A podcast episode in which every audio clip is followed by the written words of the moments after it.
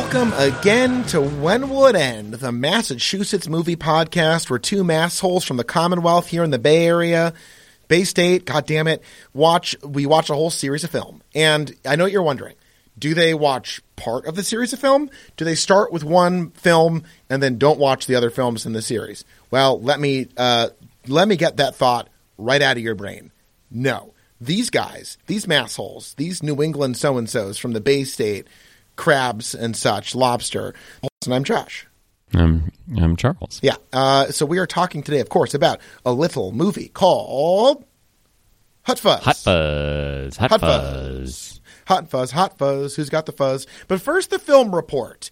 Oh yeah, we were both in sync there. uh, my beautiful fiance realized I had never seen Josie and the Pussycats this week, mm-hmm. and I watched Josie and the Pussycats, and that movie fucking rules. Oh, that movie is fantastic. I find it's uh, the closest corollary to it. I think is Starship Troopers. Oh wow, Yeah. that's uh, so how many decapitations, limbs flying off. Well, M- Michael Ironside features prominently in both films. No, I'm just Okay. kidding. Um, no, it's uh, another. joke. It's another satire that people at the time are like, um, what is this? This is just uh, covered in corporate logos, and it's stupid. And it's like, nope, it's making fun of all of that, and it's very smart, and you're stupid. And later you will look dumb for having thought it was a straight take because, baby, they was winking. Quink. Yeah, it's funny to be a uh, a critic back then to have all of your dumb, shitty opinions. Like, oh, we found, oh yeah, when we were talking about the Catwoman episode, and like all these men were like, "Fuck, I want to fuck that Catwoman." Man, that Catwoman looks so fucking hot in her skin tight leather. And now that's just recorded forever. Is this dude wanted to waste an entire paragraph of his critique of a movie on how hot Catwoman is? Right. Like that was part of critical culture at that time was Michelle Pfeiffer, daddy like. And people were like, yeah, that's a good review. Well done. B plus. Good stuff you've done there. Um, yeah, so I really, uh, I gotta say, Josie and the Pussycats, the movie fucking rules. It's so much smarter than it needs to be. And I loved it. Wait, what what part of the episode are we in? What did you just call me? And then we beep beep beep. It's the film report. okay. Can I also do a film report? Well, of course you are. You know, I would. I like to think you uh, are half of the show. So I would love if you delivered on your half. Um, I recently watched Grease for the first time, and oh boy, do I not understand that movie at all, and hated every second of sitting through it. Well, let me offer this to you. We both went to the same expensive private liberal arts college in Western Massachusetts. And Well, I got a discount, so I don't want people thinking that I'm just like can waste money on shit. I got like a eighty percent discount on this college. But anyway, I don't know if I got that. St- I mean, I, I was a work study student. I helped actively pay off my tuition while going to college. So I, I was certainly not a, I wasn't there. Uh, I'm going to give a little hint to all you listeners out there, especially during pandemic times. If we have any listeners who are of college age, I would recommend this one life hack. Go when you are older than 26. Because after 26, your parents are no longer even a part of, I mean, unless I guess if you have really poor parents, I don't know. But uh, the whole time, like, I was I wasn't getting good financial aid because they were like, "Oh, your parents make money." But once it was me and I was only making like fifteen thousand dollars a year, it's like, okay, yeah, well, you can just go to college for free. So right. College is a scam. If you can do anything to not pay close to full tuition, you should do that because it's a scam. Um, but I did do a lot of valuable things in college, like take LSD and watch Grease. Oh, okay. So what are your thought? I hated every second of Grease, and I liked maybe. man, that's not true. I hated almost every second, and I liked like uh, Rizzo. Rizzo. Uh, Wait, yes, that that's uh, uh, Stockard Channing. Stockard Channing, the great Stockard Channing. She was great, and I don't think her character really did anything. But I had the idea that her character could have done something important. Would you like to share that thought, or just Oh no, I just I'm just saying like I think that the way she was handled was trash, but like the idea of this like she was cool. She could have been a very cool character and they just didn't do anything with her. okay? Well, my thought on Grease is this: watching it on acid, it was kind of like watching Twin Peaks, where it's it's a it's actually an extremely dark, upsetting depiction Yeah. of life in America. Um, well, well, I think people remember it as this all-American story. It's really this like violent, darkly sexual story of conformity, and you know, it, it's actually surprisingly complex. I think. Um, I I don't think I would ever casually throw on Grease at this point in my life. Uh, I mean, Grease too. Don't get me started. Now that's a film, but uh, Gre- Grease, uh, yeah, it's really dark and weird. And I think if if you engage with it as like an inadvertently critical examination of American life, as opposed to a halcyon days, happy days kind of vibe, I think it's a lot more interesting. Yeah, I just don't think it actually does anything to critique it other than showing, like, it's a showcase of it. But I don't think the movie was trying to do anything other than have a good time. and- Okay, last episode, listeners will remember Charles is like, uh, authorial intent doesn't mean anything. Okay. No, so maybe you can what I'm maybe you can judge it based on what it inadvertently reveals, as opposed to its Yeah, yeah, authorial yeah. intent. I'm just saying I don't think it's a very interesting, unintentional movie because it doesn't do much other than say, yeah, this is what people were thinking back then. It's a nice, you know, first primary source, primary source, not first source. It's a good primary source document to show how shitty culture was back then. But uh, I don't, I'm not super interested in it, especially it's a musical. It's I hate musicals. Musicals, as a rule, are not good. I think there's a few exceptions to that, but yes, broadly, I'm, I'm with you. I guess I like the idea of this beloved, cherished piece of pop culture really just showing the grim desperation of Right. life. And I, I like That's that true. people tend to like, like, oh, it's fun. They race cars and stuff. And it's like, it's actually just like pretty bleak um, and full of pain. And uh, again, at the end, uh, this countercultural depiction of the greaser ultimately becomes just another method of conformity into a, a you know a pretty Well, uh, safe. I don't know. Are there are there interviews? Because honestly, this is Are there weird. It's- interviews? Of the people that made it? Because this was a movie made. When did it come out? Eighties, No, uh, that's seventies. seventy eight, Yeah. nineteen seventy eight. I think. Um, and the, by the way, the same year the Grateful Dead played at the Great Pyramids of Giza. cool. Uh, they were using 50s culture to talk about something. Maybe this is like a strange, very hidden satire of a shitty world. And maybe I just am not giving enough credit. Well, have, have you seen American Graffiti? Uh, I don't think so, actually. I mean that that that's another. I mean, that's a pretty bleak movie at the end. Like someone dies in Vietnam, and Ron Howard plays a complete piece of shit, and like it's another like oh the fifties and the radio and the cars, and and it's similarly a somewhat bleak depiction of like you know in this post-war boom how limited and sad the American imagination was, and you know in this pre-Vietnam like in the in the the Vietnam vortex that would suck American imperialism and culture into this inextricable path of no return. I mean, I don't know. I think they're interesting documents of this because like Happy Days is full on. Hey, what a fun time the '50s was, and and Grease and, and American Graffiti are not that simple.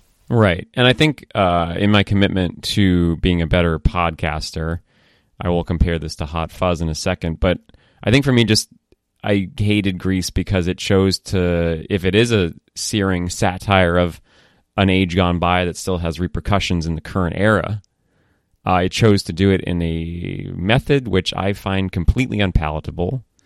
And just the, the musical I don't know the, the way they try to like have plot points in song where I can't even focus on it because I'm so distracted by how much I hate it.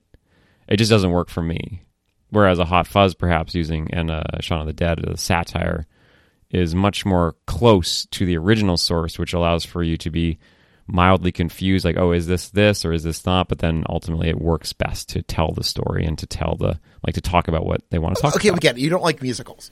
I think what Grease is interesting is that in the era of like a new robust American fascism and ethno nationalism and the Blue Lives Matter glorification of this militarized society we live in, where every possible means of segregation should be enforced with lethal, deadly, you know, intentionality or whatever. I like, I'm like just gonna cut out that tiny clip just so it sounds like you just said. every possible means of segregation should be enforced with lethal, deadly, you know, intentionality or whatever. that anyway, sorry, sorry, that was dumb. I, I'm going to cut that out. Okay, good stuff. Shouldn't shouldn't have interrupted. Don't try to don't don't try to swing outside the zone to borrow a baseball Yeah. phrase here. See, there's a lot of great hitters out there, okay, but they're just chopping. They're chopping. They want to get that sweet sweet dinger. They want to knock that Right. little ball over that goldang old fence. But you know what? Once in a while, you hit a blooper single up the first, base line and you get on base, and that's fine. Yeah, Just try to get on base, chopping. Charles. You're just chopping. And don't cut this out. Yeah, This I want good. that homer. It's baseball I season. homer. Hey, the Mets are putrid. The Mets are so fucking bad. I'm so they sorry. suck I so watched- much ass. Holy Yeah. shit, they're so fucking unbelievably bad. Also, everyone, everyone in the league has COVID. It's just the stupidest shit of all time. it sucks ass. Yeah, basketball was on at work, and the my coworker explained to me the bubble, and I'm like, oh wow, that actually might work. It's not working that well. No, is basketball already infected? there are already basketball players who have gotten COVID. So I mean, I don't know. Like the, Well, the whole never thing is mind. anyway, so I'm trying to say is this. There's this dynamic in American culture where you have like the Kid Rocks and the Ted Nugents of the world, okay? And they're like, we're outlaws and we're badass and we don't take shit from no one. But above anything else, we respect the troops and love cops. You know? Hmm. So Yeah. you watch Grease and, and, and it's this whole thing like, yeah, those were the days. We were rock and roll rebels, wearing our leather jackets, impregnating women and getting into knife fights. Things were awesome.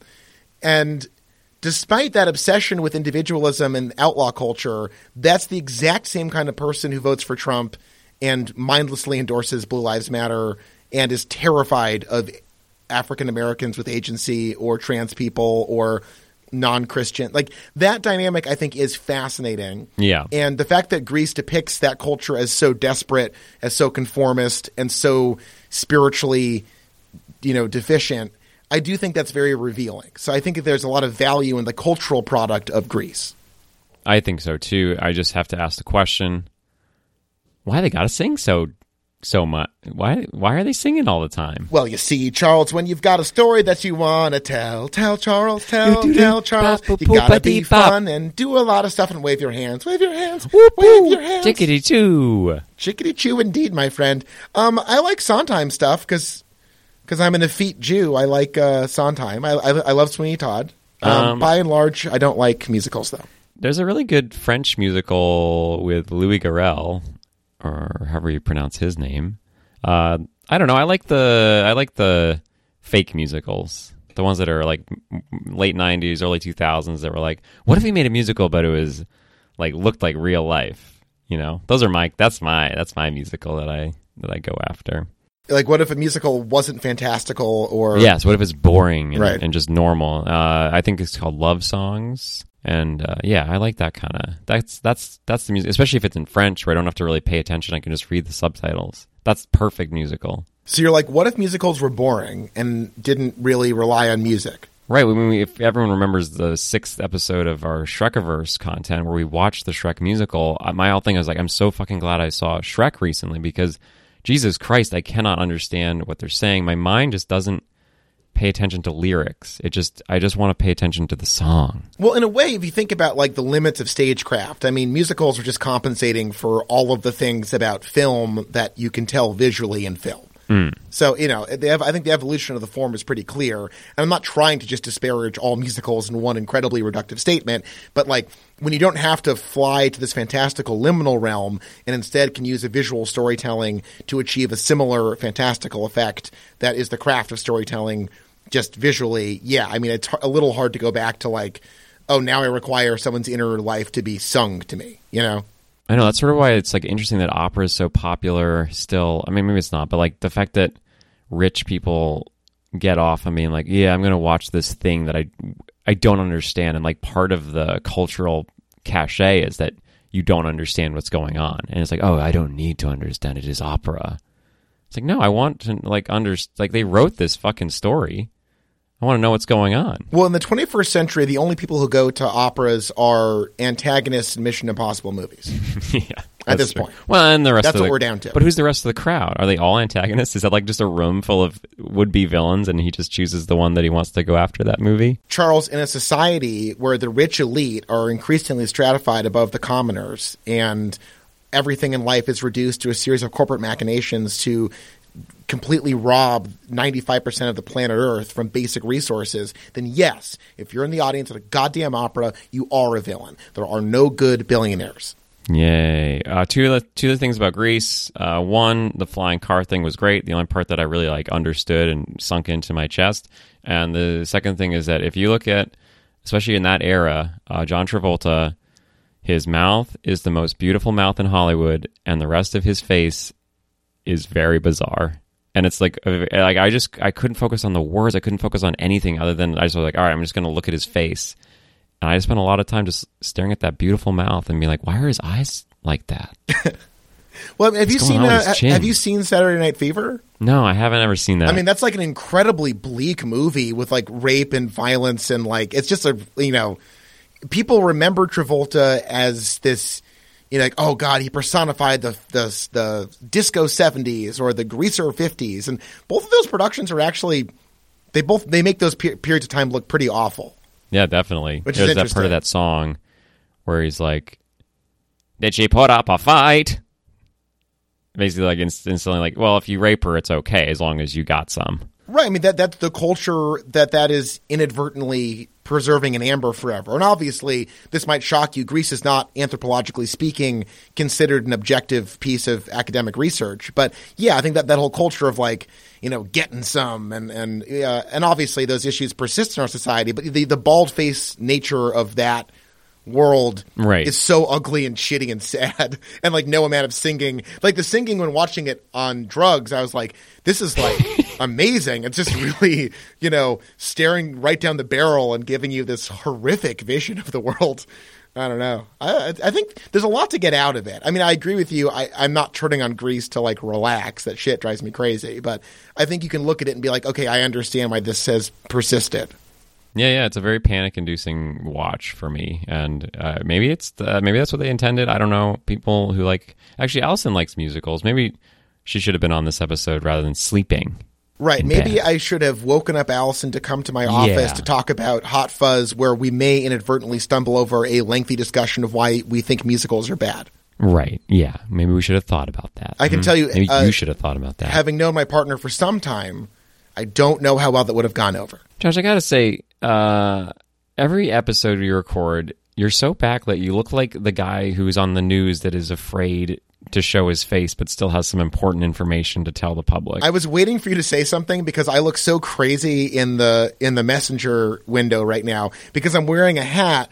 My face is completely blacked out. I'll take the hat off, okay?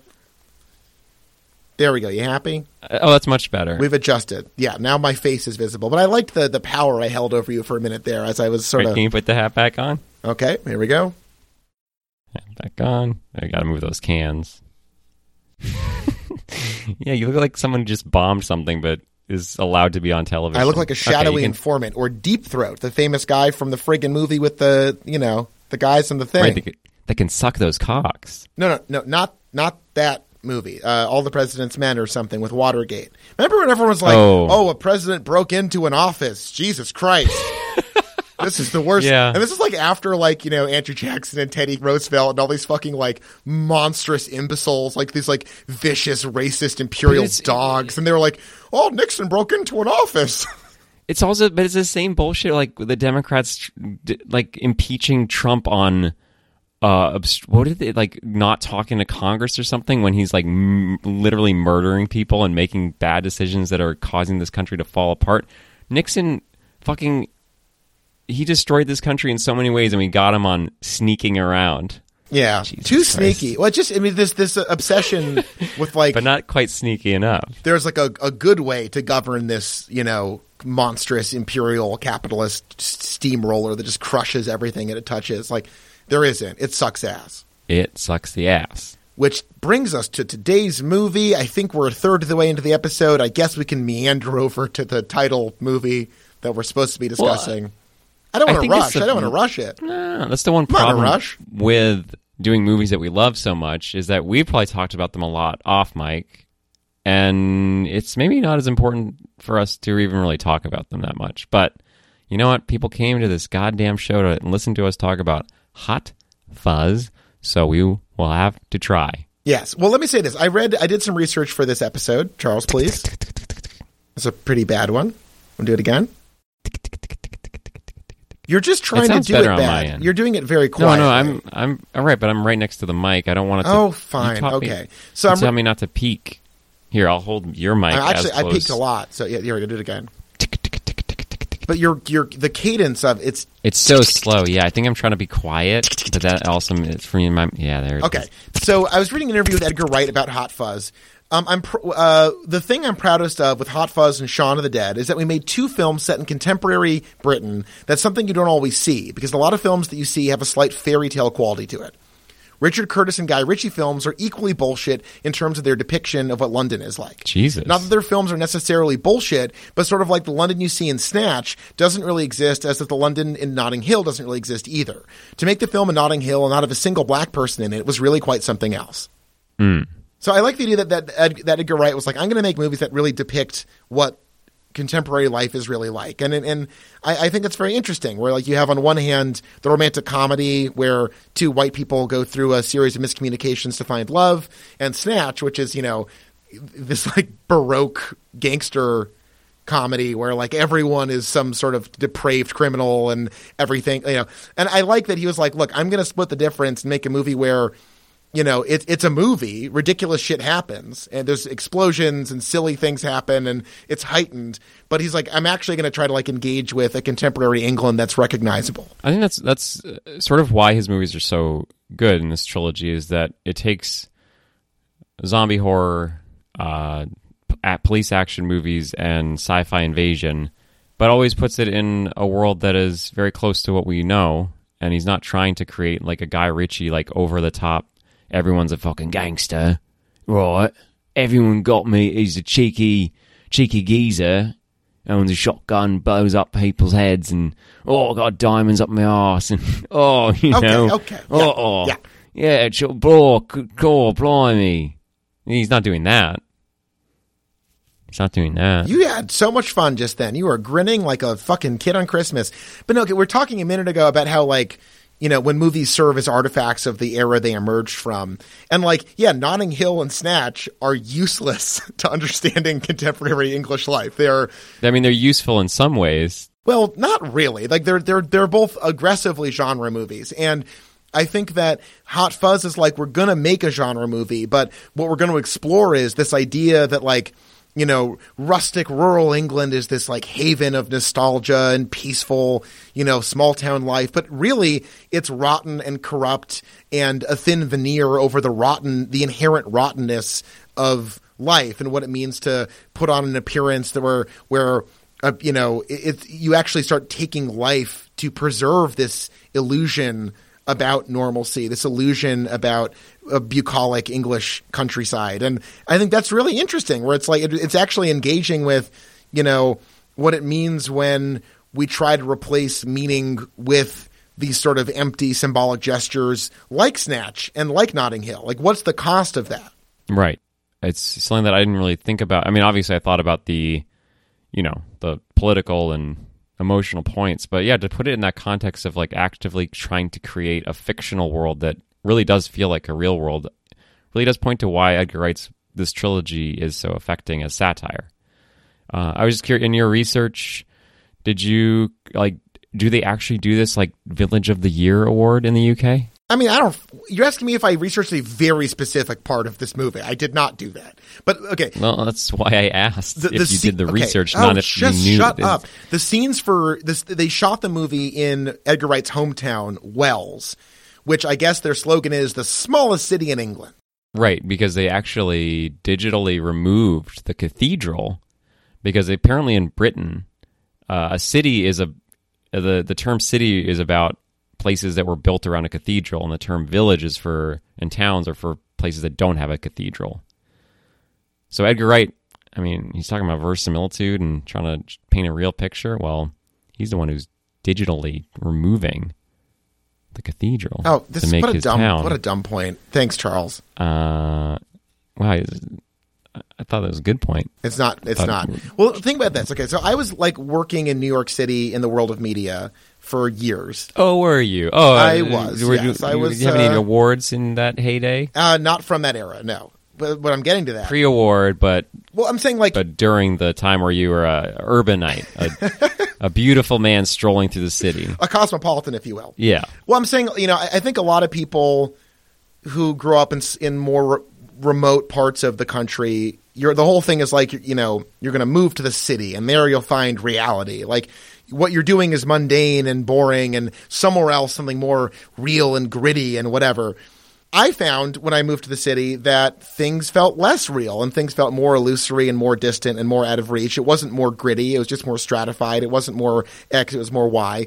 When, when I came back to my hometown to become a journalist, now I'm doing stories on quadruple murder, suicides, and now I'm doing stories on corruption and racism, malfeasance. Now, like I, like that this movie is that same idea where it's like, you know, Nick Angel goes from being like, I'm gonna, you know, he's like the best cop in London, and he goes to what seems like this boring, complete joke of an assignment in in Sandford, and ends up, you know, discovering that every part of the world like is as full, like the awfulness of humanity, like the stinking you know the rot at the core of, of, of who we are as a as a species knows that doesn't discriminate between cities and towns and the countryside and the city. And you know this idea that being you know in the middle of nowhere somehow takes you farther from those essential aspects of the human experience is a, a dumb made up capitalist lie. Like you don't have to move to the heart of culture to find you know these fascinating, upsetting, disturbing, bizarre stories. No, honestly, I would say that it, it makes it like we we were talking a lot about the Bay, and my mind immediately went to California. But I would say San Francisco is to me it felt like I was in a movie because everyone felt fake. And my God, you're just a silhouette. Can you, next episode, you're gonna have to install some lights. Like, I'm not installing lights. Just so- keep telling your fucking story. Jesus, can you just be professional? Well, you're the one that's a dark. We're doing this as a video so that I can see your face and read your facial reaction. Like, you know, I can talk to you like we're people. You're in the middle of one of your monologues. Just finish it. All right. Um. mm, oh yeah, it felt very fake to be in San Francisco, and like the idea that going to a place that has opera houses we were talking about earlier, and you know plays and musicals, other bullshit that I fucking hate. just play like God, If you look at the way, th- okay, go ahead. Shut, I'm just I'm just trying to talk. It's my podcast too. You're being a baby. baby Charles is here. um, the city is actually a place where I think it's less real, and it doesn't mean anything to be living in a city. And the fact that you can cover up, like this movie does show that people don't care about towns. People don't care about like this focus of all culture is about cities and the vibrancy of that. But like, so that means that all these smaller places can get away with actual corruption on a day to day level, just systemically, and no one gives a shit. Well, I mean, yeah, it's this whole idea of like you know turning a blind eye to a place that actually has a tremendous amount of power. And you think about like electoral politics in this country, and Yeah. you know, it's like who votes for Trump? It's suburban white people. Like who votes for Trump? It's, it's landowning bourgeois. Uh, well-off people who don't live in the cities, who fear the city, who Right. fear racial diversity, who fear, you know, heteronormativity, who fear, you know, or not normativity, who fear like a heterodox culture. Like those are the people who have an immense amount of power. And when you sort of ignore, when, when you write off that group of people as like, and again, Lynch gets into this in Blue Velvet, where it's like this this nameless American suburb is actually the focal point of pure evil. Yeah, and it's like the way we gerrymander and set up like power is very clearly set up so that cities actually the way the electoral college works and everything cities are being you know, they don't have as much power as these other places. It's it's really frustrating to live in a country that so actively is taking away like using that power to its own destruction. I don't understand Republicans at all. Like Republican politics is all about destroying everything that isn't a rich person. Well, and yet so many people that aren't rich are just like suckered into believing that the America is like the American way must be preserved.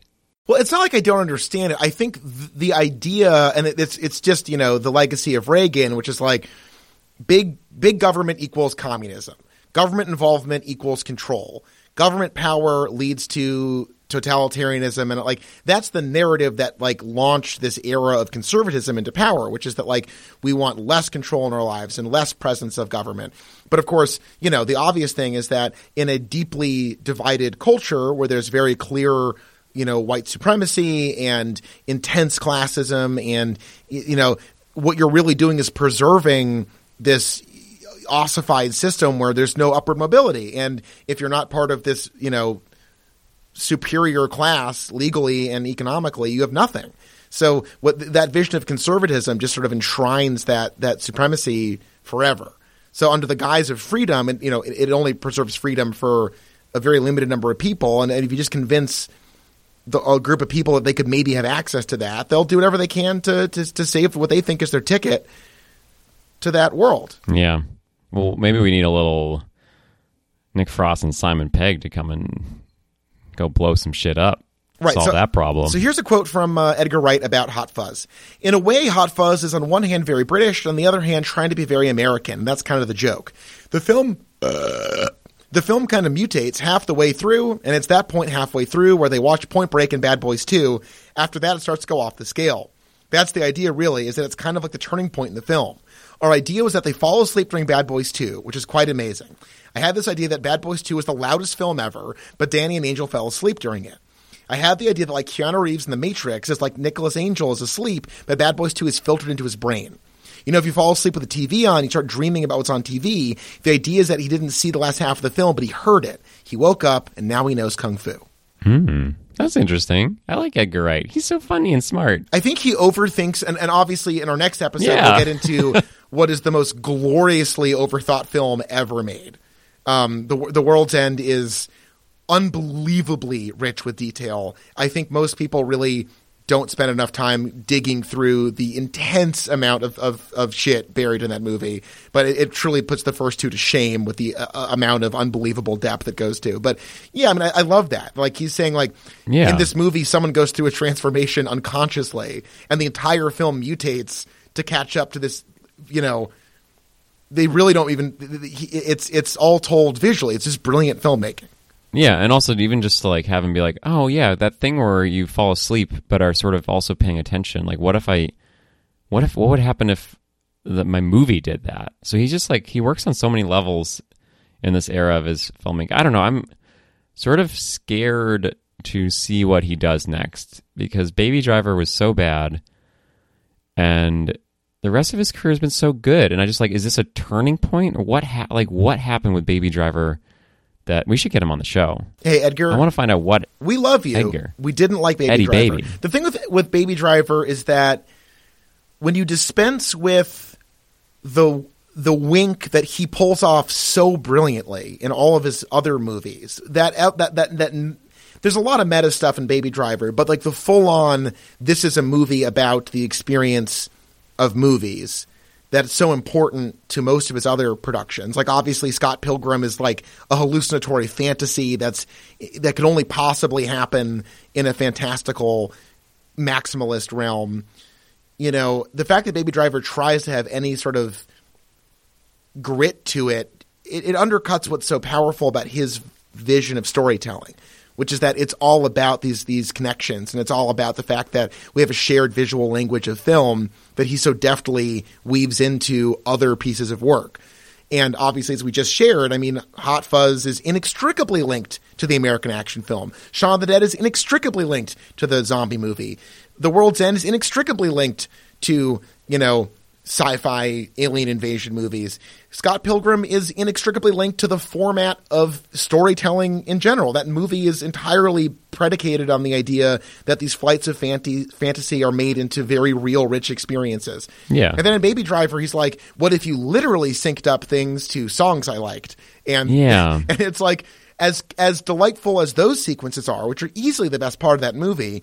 Everything else around it is dog shit because the characters are just boring, thin, underdeveloped genre archetypes that don't have that wink, and it's not it's not fun. Well, I have a I have a theory, and I'm going to just lay it out for you. Please, Uh, Shaun, Shaun of the Dead, directed by Edgar Wright, written by Simon Pegg and Edgar Wright. Hot Fuzz, directed by Edgar Wright, written by Simon Pegg and Edgar Wright. Scott Pilgrim, directed by Edgar Wright, written by Michael Bacall and Edgar Wright.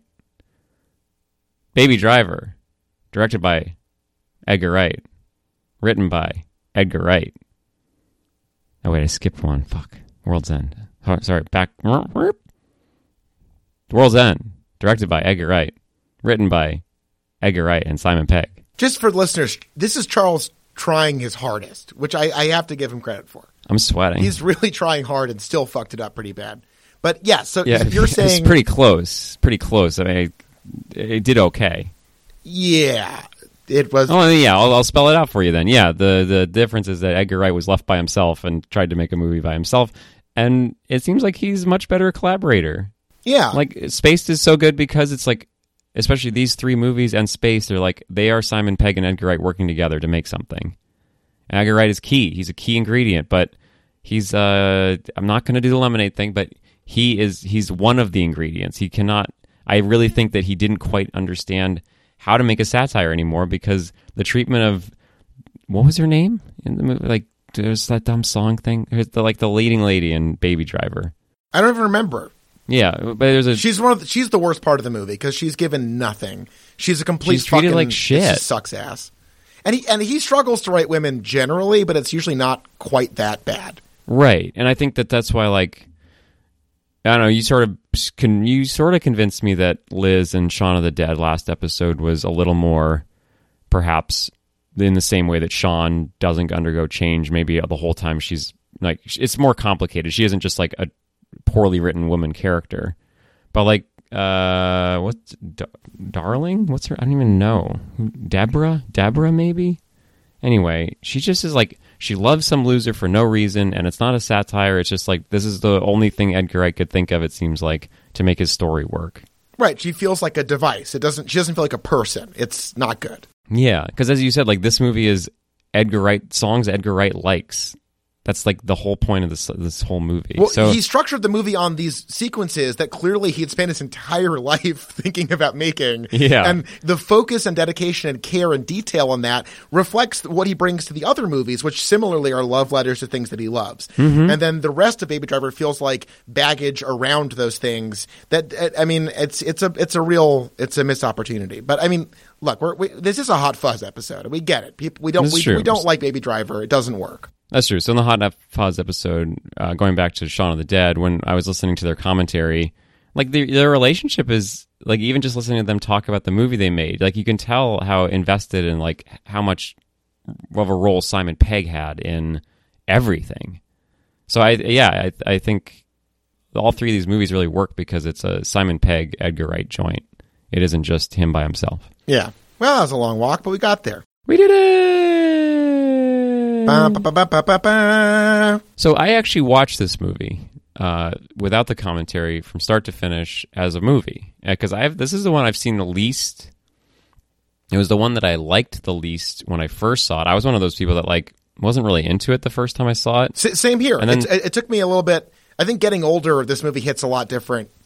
Getting older. Yeah, and it, it like now that I've seen it a few times and like had a little more, especially I think to me we're gonna get to it next episode, but the world's end is the like decoder ring to help me understand the previous two movies. But yeah, so like having seen that and then coming back to this, uh, it's it's joyful, it's hilarious, but it's also doing that same thing that we were talking about last time. Do you want to get more? Just please be specific. To make a point, Oh, I'm leading you. I'm leading you into it. I don't want to make all the points. you're not making all the points.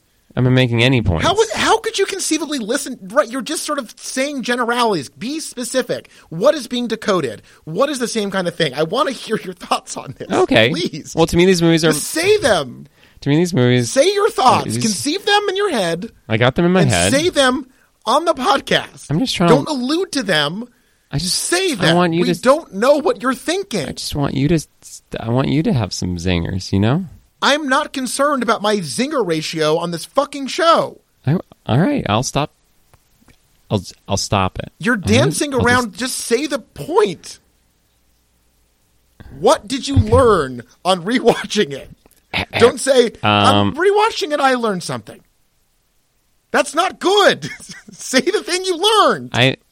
I made a commitment to good podcasting. You're not living up. I made a commitment to good podcasting. Okay, so, So I- with that in right. mind, Uh, what is something movie- you learned about this movie when you rewatched it? All right, Shaun of the Dead. We got these two boys. They're friends. And is their friendship important? We didn't talk about the homosexual, like the the use of the word gay, and like their fascination with like telling a, a romantic comedy where perhaps the two male leads are the ones that are actually in a romantic relationship. And this is again, we have two people where they're both cops, but they're very different, and it is. I think this is the most like their most friendship movie out of the three of them, where you see like this bond between two people and it grows and they become like you see the, the, the this is almost like a prequel where you get to understand why they become friends. Oh, I mean, Andy like seduces Nick into his idiotic world, Right. and, and this upstanding cop who believes in service and duty and being a badass realizes that you can also fucking eat Cornettos and watch Bad Boys 2 and be a huge fucking dickhead. It's sick. It's like as a statement on cops, it's amazing. Where like if you got like two like jack off cops who just like end up pretending to be bad boys, it's hysterical. Like that is their aspiration is to pretend to be badass while they do like the dumbest shit ever. Right. And they actually use, like use the word seduce like they the scene where they watch Bad Boys together is after they they get drunk and then he's like, "Hey, you you won't come up to me flat for a drink." For, for and it's like, "This is like what you do when you want to fuck someone: is invite them back in." And, and instead they watch Point Break, which again, as if we've discussed Yeah. frequently, is one of the, the greatest homosexual romances ever depicted in film. I actually just rewatched Point Break, and I mean, I, one thing I'd never noticed was that the closest uh, those two characters come to fucking is in the opening title, where the Patrick Swayze and Keanu Reeves their title cards, and they just like mesh together. Yeah, it's amazing. and like that is like a tiny short film unto itself. Is watching those the opening credits. Um, I think another. This is the first time I'd seen Hot Fuzz after watching. I'd never seen Bad Boys two. So this was like we watched it for the show, and now I was like, oh, this is. I have a new like a new level of being able to talk about this movie having seen Bad Boys 2. It's interesting. I don't think he really captures Michael Bay at all. no, no, he, he specifically says Tony Scott is the reference point. Yes. I was going to say Tony Scott it feels much more Yeah, he's like I loved Domino. like, like he, he, Right. He's like a hardcore Tony Scott fan, and I think the best part of the movie is he the the paperwork scene. He's like, I'm going to shoot this guy doing paperwork like a Tony Scott movie, and so I think I don't think it's trying to be Michael Bay. I think No, it's yeah. but it's it's weird that he didn't mention Tony Scott because that's like such a huge influence on this movie, and um, the Michael Bay elements are I don't know. I don't even really think they do too much Michael Bay shit other than maybe jumping and shooting at the same time. Well, I mean, like every they, action they, movie. I mean, they, but they do literally do the point break, firing around off into the air. They do shit just got real and you know sweeping camera. I mean, they, he he weaves in all of these elements. A couple, So there is, yeah, yeah. But yeah, he should have included like a a, a Tony Scott movie too, a little trilogy there. Maybe it's just because he couldn't conceive of them at two in the morning watching three movies. I think he's right. I think that would have been a little bit hard to believe. I'm happy you've convinced yourself of you've you've come to a conclusion about this issue, and I'm and it's nice to see. Yeah, I did you- it all on my own. You resolved it. You took a little walk there and came back home and said, "You know what? Not so bad. Time for some tea. Hmm, bit of tea." Um, yeah, but what, so what you, I, I think this movie is all this whole trilogy is about friendship, and uh, I can't wait for the next episode. But yeah, the, I mean, this is like the the budding relationship, and like you really get to see them truly become friends. I don't know. Do you like? Do you have any? Well, I think the, the evolution is like in Shaun of the Dead. I think using my charitable analysis of the film that we talked about in the last episode, the preciousness of, of how little we have is underscored by the end of the movie. And in the face of trauma and grief and tragedy and loss, preserving the things that make you feel alive, like that is a victory in and of itself in contemporary life. And in this movie, it's interesting because there is like a genuine nostalgia in it where like Nick Angel becomes more of a person by going home or going not home, but going back to this like, you know, small town life. And I think it's interesting. He takes a longer walk than Shaun does by the end of the movie. Yeah, and like, is it even? I I just sort of assumed that Nick Angel was a city boy, like born in the city. He's always been in the city. So, like, yeah, it's for Edgar Wright, it's like going back home and like filming at the supermarket that he used to work at, and for him, it's like a sense of return. And I think he can even translate that sense of return to someone that hasn't even started from that point. Like this idea that nostalgia is even like sort of built into this sort of this town. Yeah, and it's also like like in Shaun of the Dead, it's like I like the idea that his movies are about not investing in dominant culture where being a super cop is stupid. Being living in the city is stupid. Aspiring to some greater level of articulated capitalist consumer indulgence is stupid. Like I like the idea that that these movies tend to be you know, I don't find them regressive. I find them like there is real human connection to be found in the world, and you don't have to invest in the monoculture or all the indicators that society sends you to in a a, a, a deeply materialist, secularized, shallow, mainstream way. Like you can find meaning in quiet places, in intimate things, in personal connection, and I think this is like another love letter to that idea that you know the idea of like by the end of the movie he got the job and won the girl and it's like no by the end of the movie you can realize you know what's fun? Hanging out with your friends having a real relationship finding things that you're passionate about taking pleasure in simple things.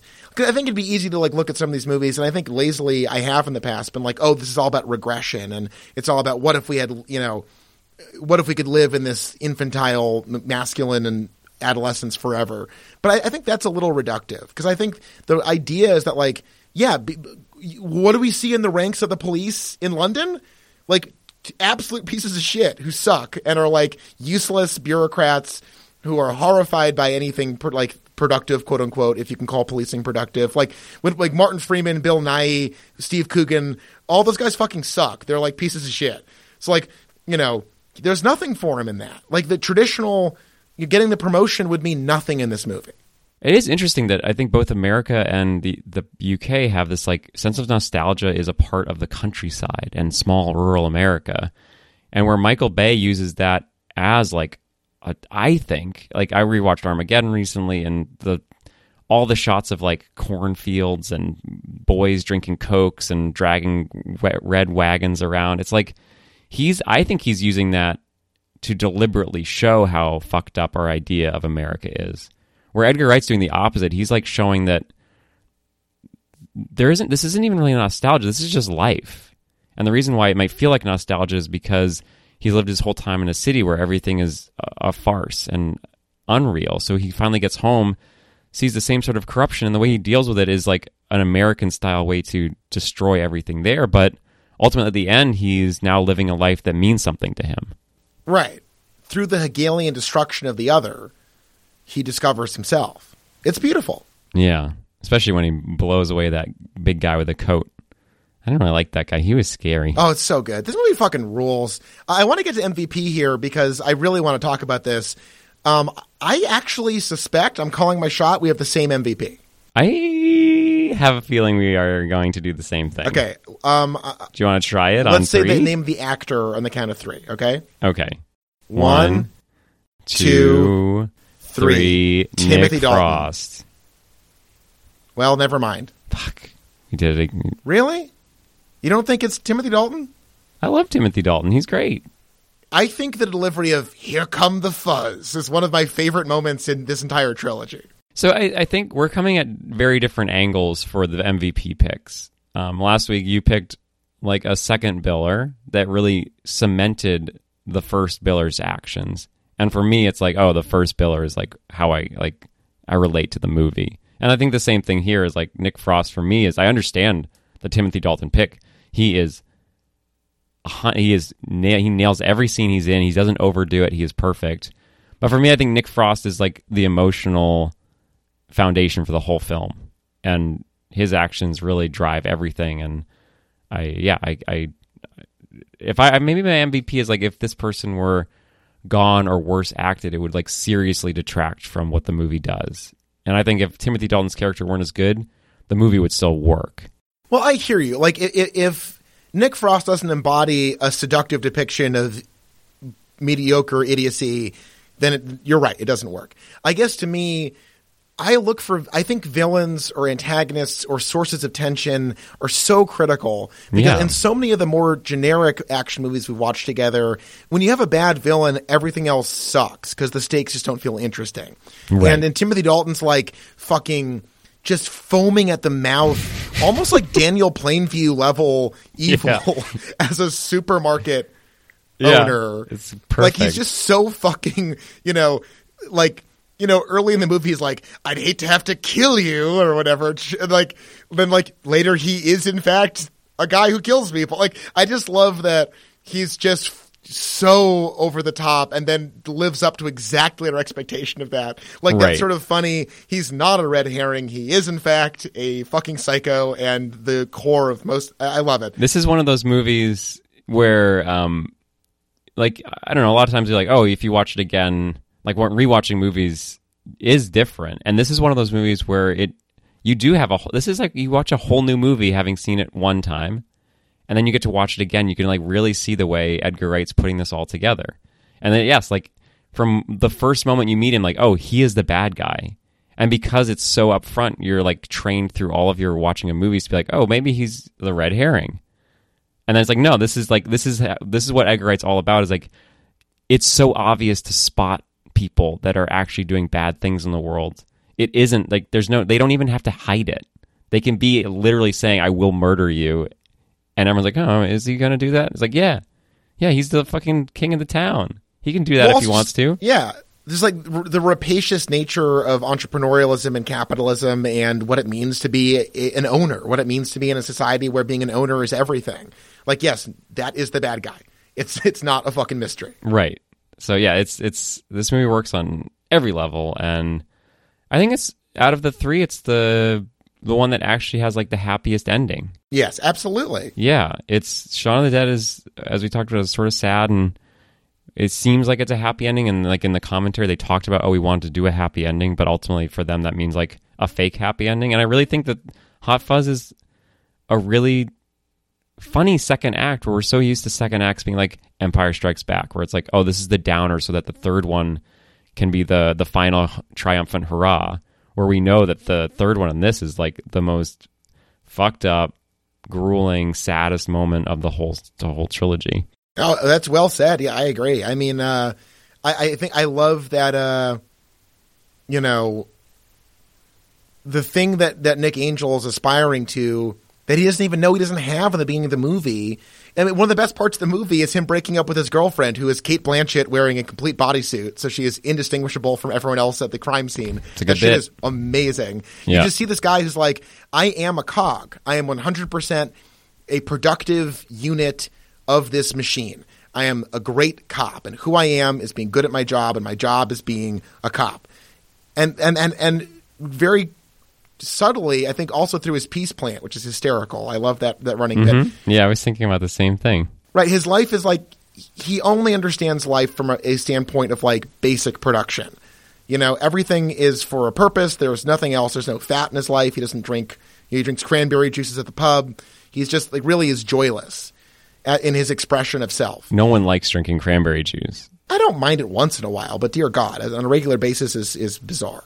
Um, so I love the fact that you know he gets his groove. He gets he learns how to love. He learns how to have fun. He learns how to not take being a cop so seriously. He learns how to have a relationship that's not transactional and and not based on like ticking boxes. And it is weirdly. I mean, I like that he like redeems a cop from being a shithead. Yeah. He like redeems a cop from being like a joyless asshole.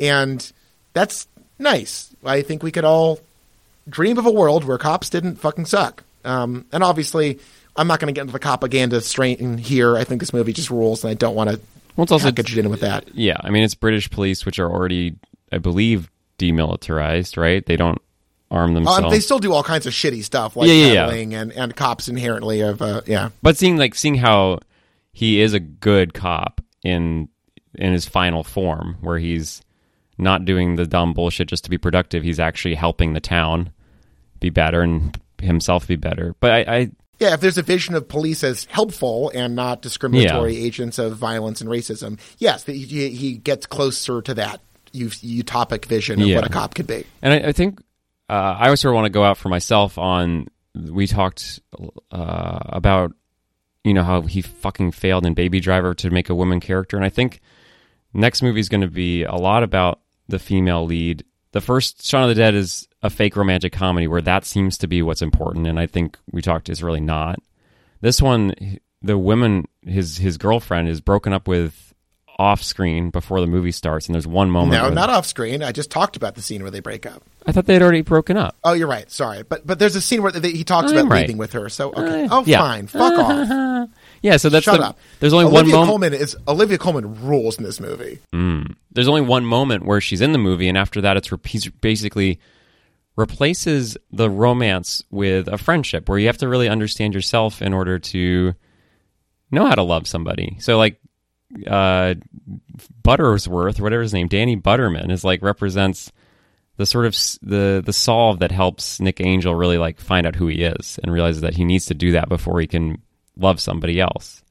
And then we're gonna get to the third one where it's like a lot of this movie. I sort of forgot about it before I rewatched it. Is about like the failed relationship that he had with the the high, his high school like not even girlfriend and like how that sort of everything is a haunting for him, but the way that he interacts with her and did interact with her is a huge point of embarrassment and failure for him. And I think that's why Simon Pegg is a genius, is because he, through space, through all of these movies, this idea of like coupling and falling in love with someone is like it, it like in space, it's about how two people are forced to live together. And like the whole joke is that they're not actually in love with each other. And I don't think they ever really, they become friends. And this whole, like, he always is like dismantling the idea of a heterosexual partnership. What do- what's our partnership to you? I'm fucking falling asleep watching Bad Boys 2. Drinking craft beer and ignoring our girlfriends. Oh, Oh fuck. yeah. I gotta go. Um, I, oh shit, the kids. Um, before we, we end the episode, I think we've covered a lot of good ground here. Uh, I want to do a sub MVP shout out for Paddy Considine, who is wonderful and as one of the two Andys in the Small Town Detective Bureau is fantastic. The you've got a mustache, yeah, I know. Exchange is one of my favorite moments of the entire trilogy.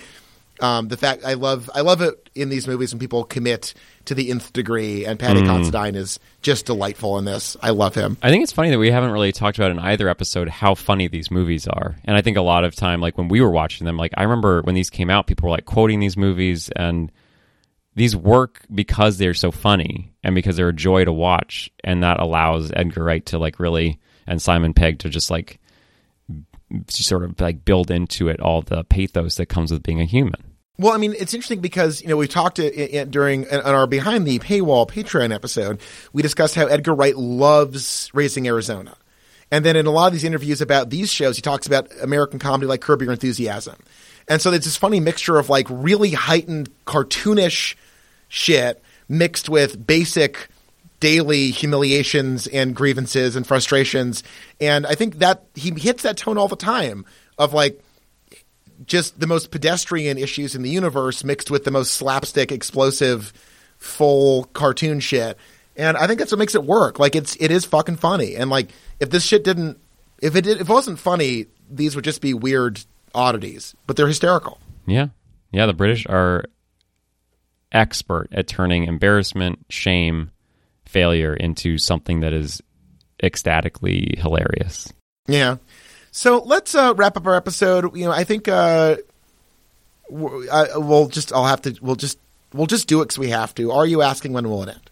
Mm, no, no, no, not going to do it this time. Charles, nor am I, because I think we can end the episode with this. I think The World's End is the brilliant conclusion to this trilogy. I think it is the least understood of the films.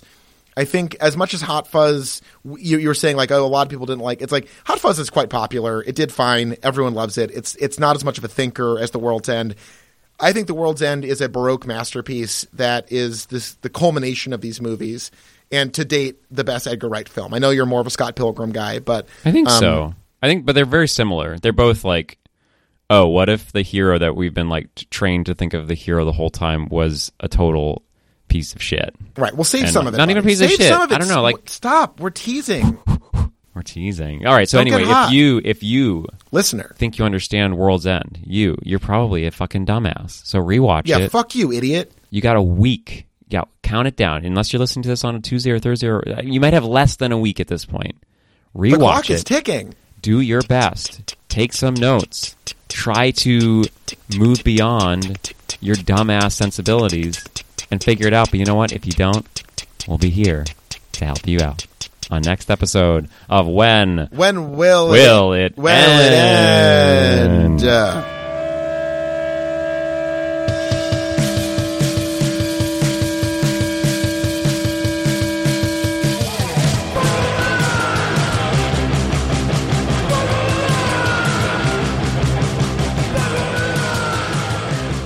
Are you, are you recording? Are you getting a little pre-roll? Oh yeah. You're getting pre-roll.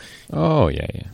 It's great when uh, you let your girlfriend, your fiance, sleep in so you can uh, research hot fuzz interviews and shit. Yeah. Yeah. Definitely.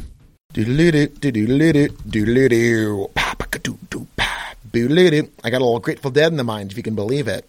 Hmm. I couldn't tell, but Yeah. I found some other good shit talking I wanted to bring up. oh, good. Oh, I found it. Okay, I'm ready when you are. Let's count it down. Actually, one sec. Sorry, I Oh, lied to you. That's all right. Okay, ready? Yep. Five, four, Three, two, one.